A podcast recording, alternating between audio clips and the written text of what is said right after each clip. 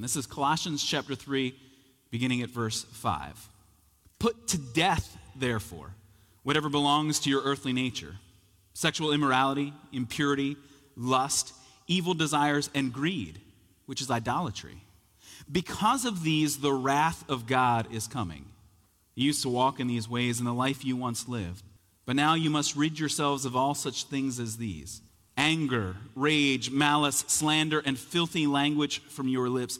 Do not lie to each other, since you have taken off your old self with its practices and have put on the new self, which is being renewed in the knowledge, in the image of its creator.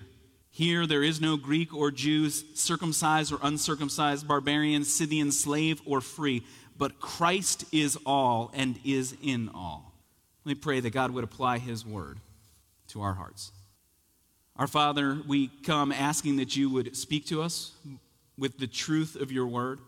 Lord, that your spirit would convict us of sin, that we would not be content to walk out of this room, to walk away from this message the same people we were when we started, but that your spirit would renew within us the desire to fight against sin. Lord, I pray that we would see the glory of Jesus, his greatness and majesty, his power and might. Father, our hearts are easily distracted, and so we ask that you would turn our focus and attention to your truth, to your word. We come praying in the name of Jesus Christ. Amen. Don't tell me what to do. It's our natural reaction when someone offers what we think is unhelpful advice. Don't tell me what to do when someone offers an unsolicited correction. Now, sometimes this reaction is an appropriate response to an unjust or, or hypocritical statement, but most of the time we're just upset. Don't tell me what to do, like a toddler screaming at the top of his lungs, no. Or maybe our reaction runs even deeper, more to the core of our own beliefs. Don't tell me what to do, because any time you tell me what to do, you're trampling on my rights. Any claim of authority over me is wrong, you might think. You can't impose your beliefs on me because maybe you think that, that ethics, that morality, is entirely relative. What works for you might not work for me. What works in one culture might not work in another. And so morality, you think, is always shifting. I mean, we're smart enough not to believe the nonsense of previous generations, you think. You look at the morality of your grandparents' generation, and you're glad we've moved past that antiquated view of life. And yet, the problem with a view that says all morality is relative is that it makes your own statement itself relative. You would have to admit that anything you think is right or wrong now will likely be questioned maybe a generation from now or maybe next week. Your grandchildren's generation will think your views, are foolish, which removes any possibility of making claims about right and wrong, about what's just or unjust, even in this present moment. Don't tell me what to do. I think it's even the reaction of the Christian heart when we read Paul's instructions. Our temptation to, to treat sin lightly to think, I don't think it's as big a deal as you're making it out to be. Don't tell me what to do. And yet, Paul, in, in turning the Colossians' attention to the reality of what Christ has done, then says you have to take this seriously. Look back at verse 5 in Colossians 3. Paul gives the command, put to death, therefore, whatever belongs to your earthly nature. In, in verse 8, he repeats the command. But now you must rid yourselves of all such things as these. And so let's look first at the depth of our sin. Why is Paul so urgent in this command? It's because of, of how deep our sin goes. It, it yes, includes our sinful actions. Verse 5 gives, gives us a list, a tragic list of sexual immorality, impurity, lust, evil desires, and greed. The, these actions of our hearts, of our bodies, to turn even the good things of this world, even our desire for more, into idolatry itself. Verse 8 warns us against slander, speaking wrongly about another, about filthy language coming from our mouths. Verse 9 tells us, Do not lie, do not speak falsely to another. But but you notice that Paul doesn't merely stop at actions. It's not as if he, he says it, it's just what you do on the outside that matters because these lists get deeper than that. They, they look not merely at our sinful actions, but our sinful attitudes, the impurity, the lust, the evil desires. Greed, taking control of our hearts so that, that the desire for more becomes an idol itself. Setting aside God and chasing after things in this world. Our hearts are the problem. The actions of verse 8 are not merely actions, but they're very attitudes anger, rage, malice, the, the leanings of our hearts, the inclinations of our heart, the, the pathways that we walk down. Our hearts are distorted. The problem is in our actions and our attitudes, but, it, but it's even deeper. It's even worse. It's the, it's the very pride that lurks at the core of who we are. It's our tendency to exalt ourselves and look down on others. That's what, that's what Paul is saying in verse, verse 11. He describes the church, that, that those that are being renewed. In, in verse 11, he says, Here in the church, here in the place where God is, is bringing about new creation. Verse 11, Here there is no Greek or Jew, circumcised or uncircumcised, barbarian, Scythian, slave or free. There is no place for the prejudices of the old nature. In Christ, there is no inferiority. Everyone has value and dignity. He, he draws the, the giant contrast that, that as a man who had grown up in a, in a Jewish community, a man who had heard the gospel even while he considered himself a Jew, that divided the world into Jews and everyone else the, the Gentiles, the Greeks. It's not merely a, a, an issue of language or even of ethnicity. It's a religious issue, and, and that's clear in the very next the very next pair that's contrasted for us circumcised or uncircumcised. Those that are following God's covenant and plan. Those who have committed themselves to obeying the Old Testament law, and those that have not. And then he gets into words that, that, that might to us just be, be simple words, but, but, but betrayed an underlying pride and arrogance when used in the ancient world. Barbarian and Scythian these are not set in contrast to each other. A barbarian is anyone who is not Greek. It's a, it's a, it's a word that, that, that, that itself is meant to make fun of them. Their language is barbar. Like it's, it's as if they're, they're babbling nonsense. That's where the word barbarian comes from. It's, it's just taking a, a nonsense syllable and repeating it. It, it. it is meant, even every time you describe them, to look down on them. And a, a Scythian, in the ancient world, it was the, the, the epitome of unrefinement and savagery. The, the worst of the barbarians, you might say, a Scythian. Somebody who you could identify not only by, by the way that they look ethnically, but by the very way that they carry themselves. As soon as they open their mouths and speak, you know they are not worthy of your attention. So that's the way in the ancient world that you would have divided the world.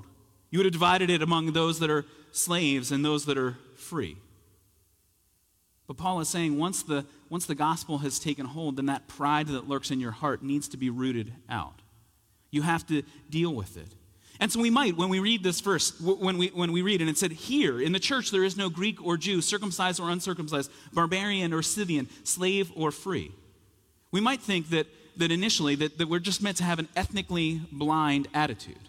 We just treat everyone the, the same. We ignore any differences. But that's not what Paul is, is saying. He's saying, yes, those differences that you used to measure people by in your former life, those differences are differences that, that show nothing about the goodness or value of each person. Why? Because each person who's been renewed, verse 10 tells us, was made in the image of their Creator, made by God and so have dignity and worth. But these are things that you would be able to identify. Those that are slaves and those that are free, you would know people's status. You could tell a Scythian when they walk in the room, you could probably smell them before you even heard them speak. And yet, Paul is saying those kinds of divisions have no place in the church. It's not that we ignore that people are different, it's that we recognize that those differences do not determine our dignity and value. And when we look at it in those contrasts, in, the, in these, these contrasts in those terms, then we realize that yes, while, while you probably aren't going around calling someone a barbarian or a Scythian, you know that that attitude of superiority lurks in your own heart.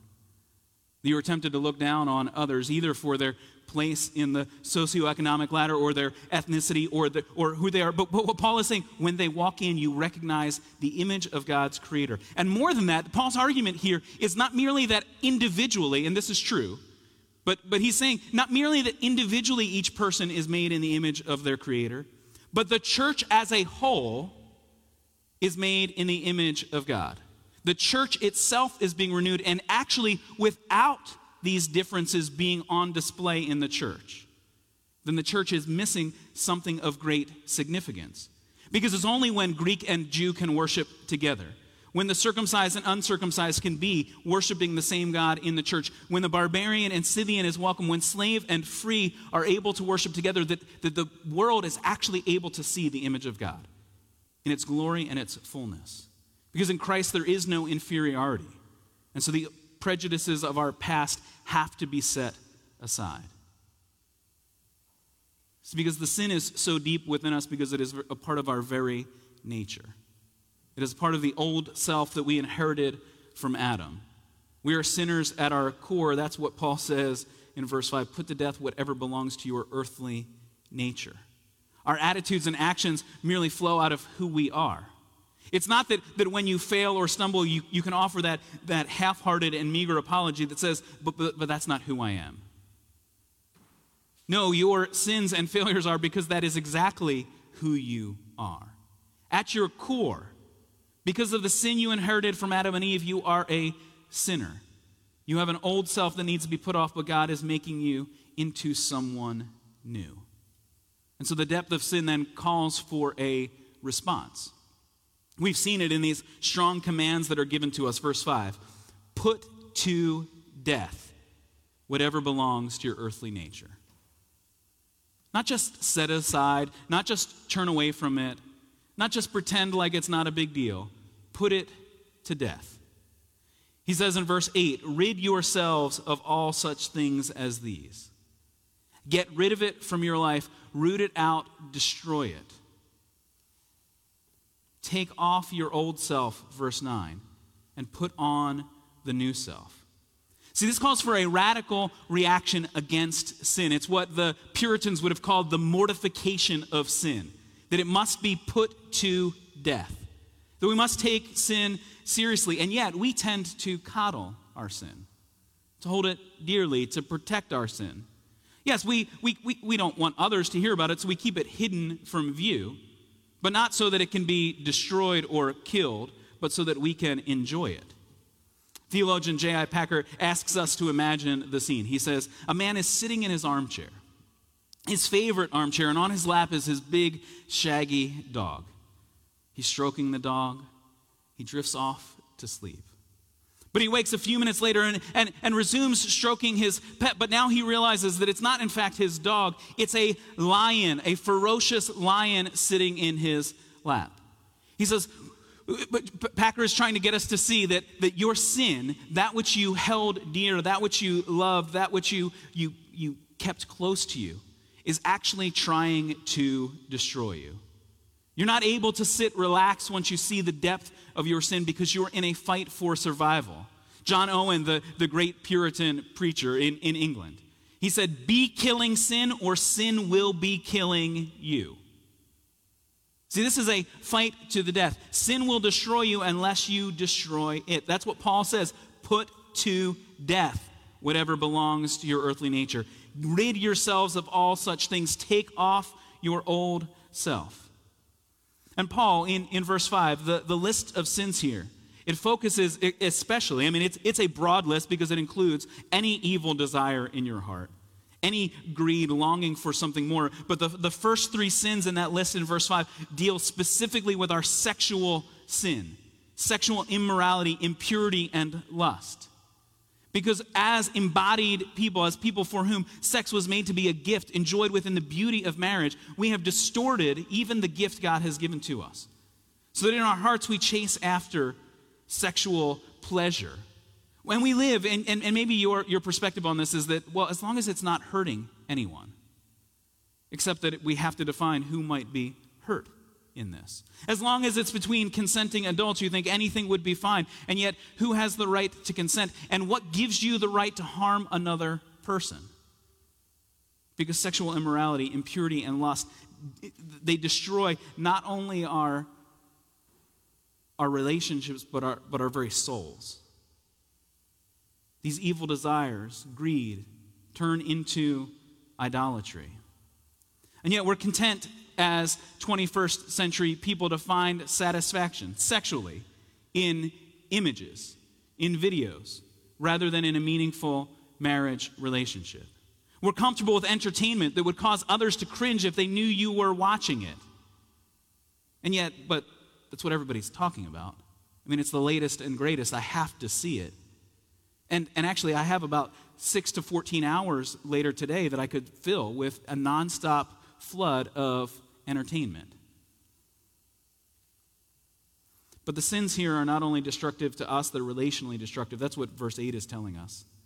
That anger, rage, malice, slander, filthy language destroy our relationships with others. And you might not think these are, these are sins that, that, that lurk in your heart. Maybe you're not somebody who's known to, to blow up in anger or in malice.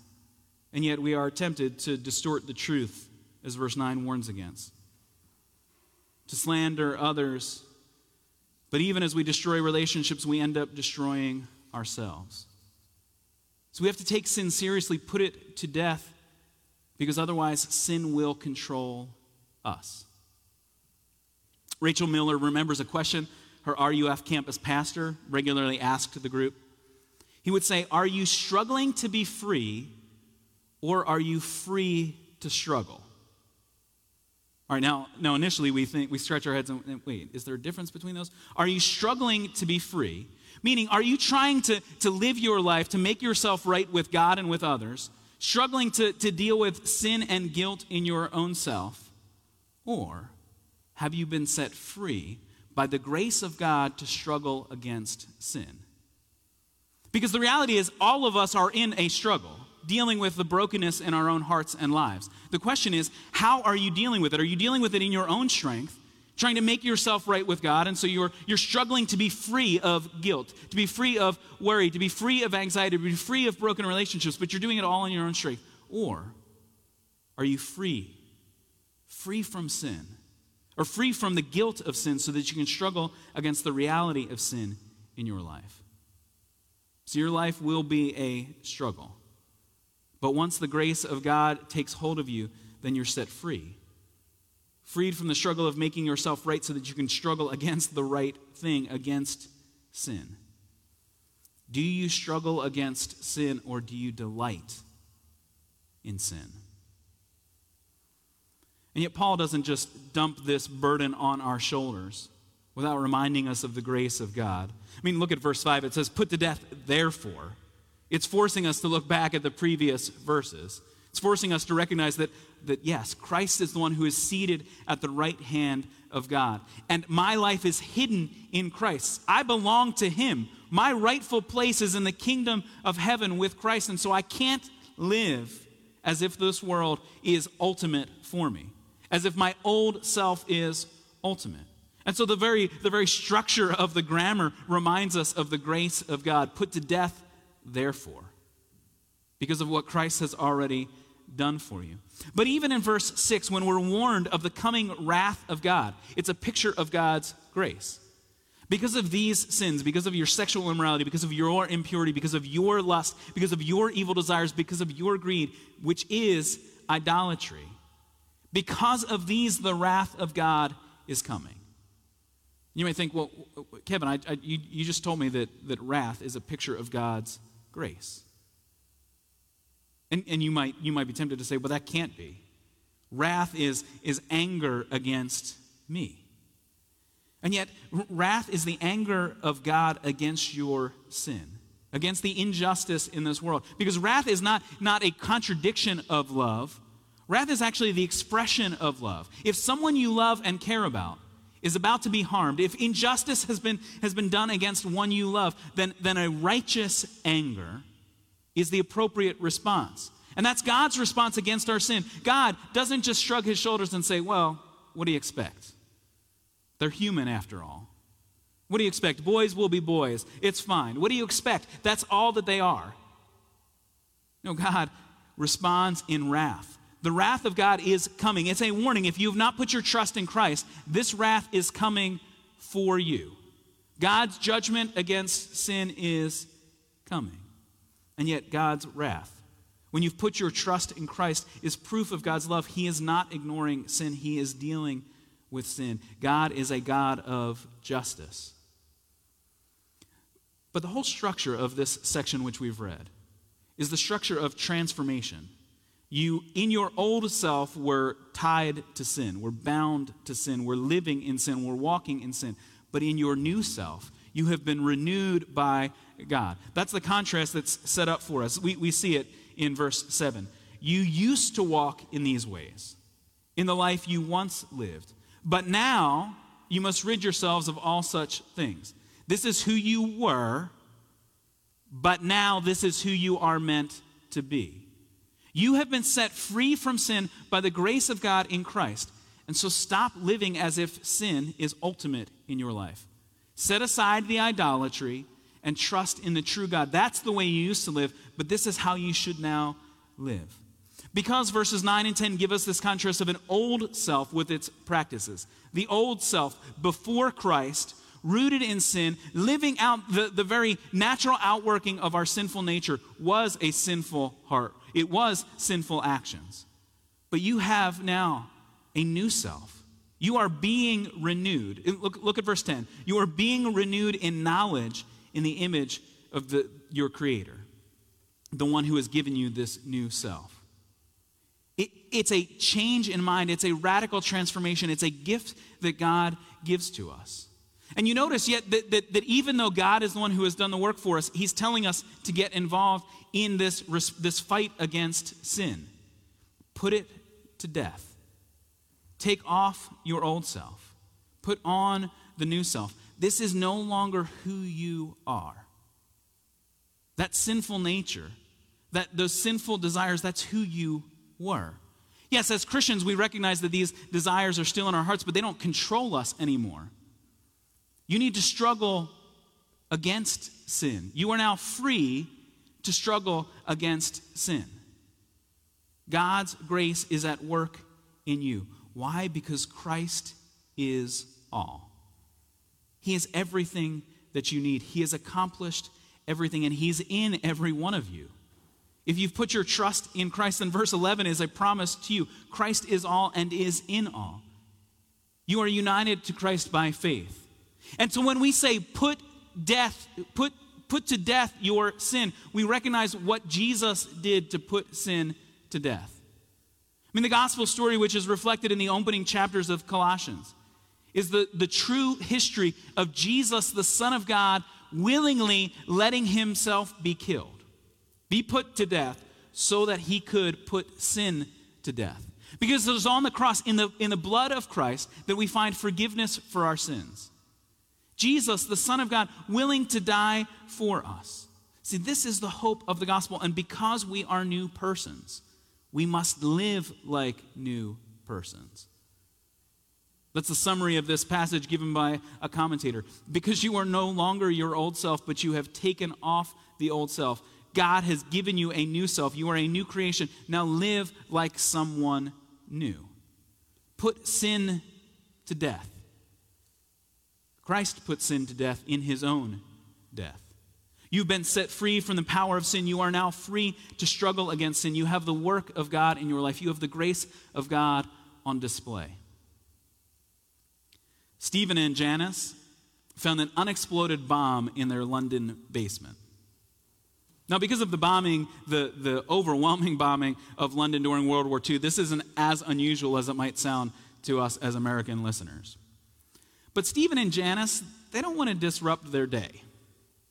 They don't want to bother their neighbors, so they don't call the police until the next day. I mean, they'd read stories of where bombs had been found in other neighborhoods and what an inconvenience it provided. That streets got shut down, people got evacuated, and it, w- it was a big nuisance. And so they explained, Stephen and Janice explained to a newspaper reporter, we decided we were just going to sleep on it. Now, thankfully, The bomb was removed the next day without incident. But are you comfortable with the bomb in your own home? In your own life? The sin which lurks in the basement of your soul? Are you willing to just sleep on it? I'll deal with it tomorrow. The newspaper accounts of the unexploded bomb read like a morality tale. Not only because of the sense of danger, I mean, I think you probably thought I was about to blow their house up, but because Stephen's last name is Sin. So every time he's quoted in the story, the, the writers use the formal language, they call him Mr. Sin. Mr. Sin believed the danger was minimal. Mr. Sin decided to sleep on it. Mr. Sin didn't want to wake the neighbors. Mr. Sin thought he could figure out how to deal with it tomorrow. Does sin rule your life? Or have you been set free? Set free from sin, set free to struggle against sin. Put sin to death. Rid yourselves of all these things because Christ, your Savior, gave his life for you.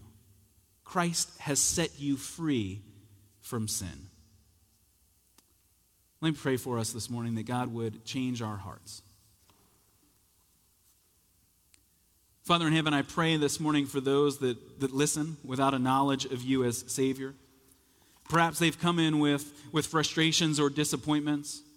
And so, Lord, I pray that having heard your word, having seen and listened to the truth of what Jesus has done, that they would now turn from sin, confess their sins, and find hope and forgiveness in Jesus. Lord, for those who are believers and listen, even members of the church, and yet, yet have sin lurking in their lives, I pray that you would allow us to be honest about sin. Lord, that we wouldn't be complacent, that we wouldn't be content to be the same people we were last week, this next week, but that we would actively, intentionally, willingly, by the power of your Spirit, put sin to death in our lives. Lord, use us in relationship to encourage and strengthen one another. Empower us by your Spirit. Remind us that we belong to Christ, that Christ Himself is within us, that we are united with Him. And so, Lord, give us the hope of the gospel, the encouragement in your word. Father in heaven, we come praying in the name of Jesus, the Savior who reigns in heaven. Amen.